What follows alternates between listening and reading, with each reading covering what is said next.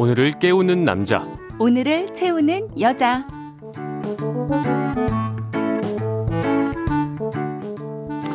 네, 오늘을 꽉 채워줄 생활 정보 알려드리겠습니다. 네. 오늘을 채우는 여자 곽지연 리포터 나오셨습니다. 안녕하세요. 네, 반갑습니다. 네, 반갑습니다. 저도 아나, 아나운서 마이크 앞에 있는 거 보니까 예. 제가 다 기분이 좋은데요. 아, 저도 곽지연 리포터 보니까 기분이 좋습니다. 워낙에 이게 웃는 미소가 아름다우시잖아요. 네, 이렇게 아침부터. 훈훈하게 시작을 한번 해보죠. 기분이 좋습니다. 네. 근데 잠은 잘 주무셨어요? 첫 아. 방송이라서 좀 떨리셨죠? 좀 떨리긴 했는데 이제 뭐 회사 온 지 한 십몇 년 되잖아요. 시작한 지 그쵸. 일을 시작한 지. 그러니까 좀 무덤덤하더라고요. 아, 예. 그래요? 그리고 제가 아침에 어차피 치- 여기 안 나오면 아이를 봐야 돼서 어, 그거보단 이게 낫다. 그 마음 공감합니다. 예, 그래서 그냥 기분 좋게 나왔습니다. 네. 예. 아 근데 밤사이 소식이 뭐가 있나 한번 보니까 음. 우리 그 손흥민 선수 토트넘과 리버풀의 경기가 네. 있었는데 2대 2로 비겼더라고요. 아? 예. 관심 어. 없으신가요? 저, 저도 추갈못이라서 예, 축구 알지 아, 못하는 사람. 아, 근데 저희 남편도 보니까 예. 한 3시 반쯤 자더라고요. 아, 그럼요. 축구 좋아하시는 분들은 네. 요거 되게 반, 반가운 소식은 아니죠. 비겼으니까. 또 음. 손흥민 선수가 골을 넣지 못했습니다. 아, 그래요. 뭐 어쨌든 그래도 많은 분들이 궁금해 하실 것 같아서 음. 이렇게 요거 시작하기 전에 이렇게 좀 밤사이 있었던 일들 함께 좀 소개하는 시간 앞으로 갖도록 하겠습니다. 네. 자, 오늘을 꽉 채워줄 알찬 정보 어떤 걸 갖고 오셨나요? 네.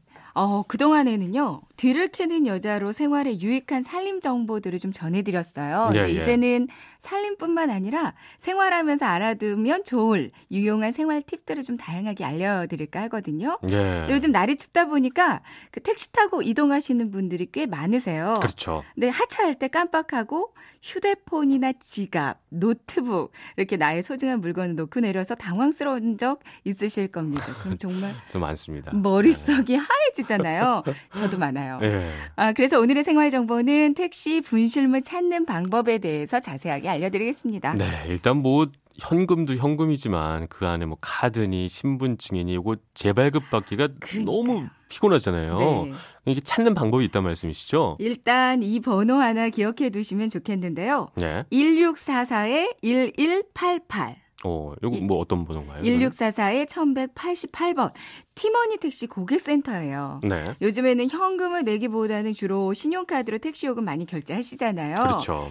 택시비를 티머니나 신용카드로 계산하셨다면 여기로 전화하시면 오. 내가 탔던 택시기사분과 빠르게 연락이 닿을 수 있습니다.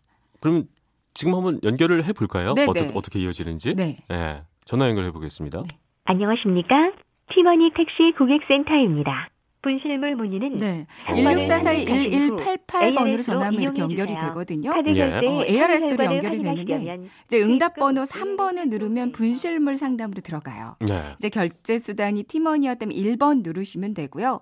신용카드였다면 2번 누르시면 되는데 그냥 안내 따라 쭉 따라 하시면 됩니다. 예, 예. 그리고 결제한 신용카드 번호, 결제한 날짜를 입력하시면 택시 차량 번호와 기사의 연락처를 알려줄 거예요. 아, 가장 이게 난감한 게 기사님 연락처를 모를 때잖아요. 네네, 어, 맞아요. 최대한 빨리 연락하면 연결이 된다 이런 말씀이시죠? 네, 맞습니다. 예.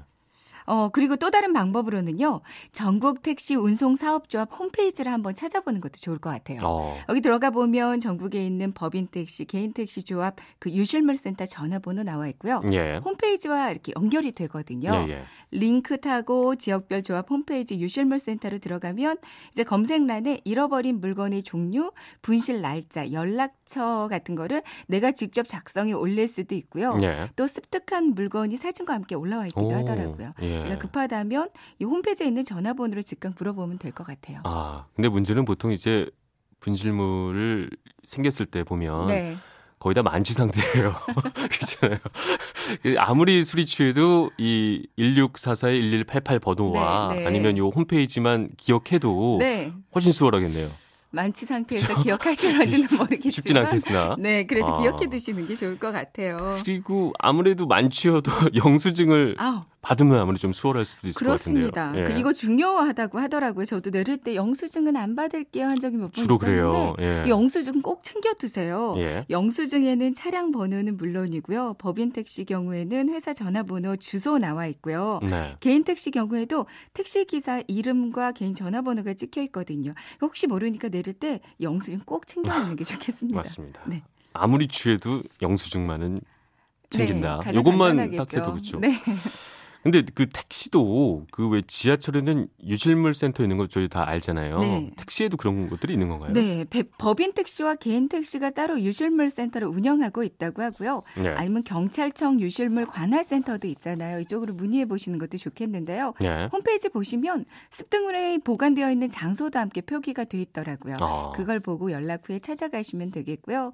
택시 기사분과 따로 연락이 닿았다면 중간에 만나서 받는 것도 좋겠죠. 네, 저 자주 해 봤어요. 근데 가장 어려운 게 전화로 막 되게 어찌 보자면 좀 비굴하게 말하잖아요. 아, 네. 저 좀 전에 내린 사람인데 와달라고. 네, 근데 꼭 저도 머리가 아픈 게 음, 딱 만났을 때. 만났을 때 아, 감사합니다 하고 낼름 받아오기가 네. 좀 죄송스럽고 네.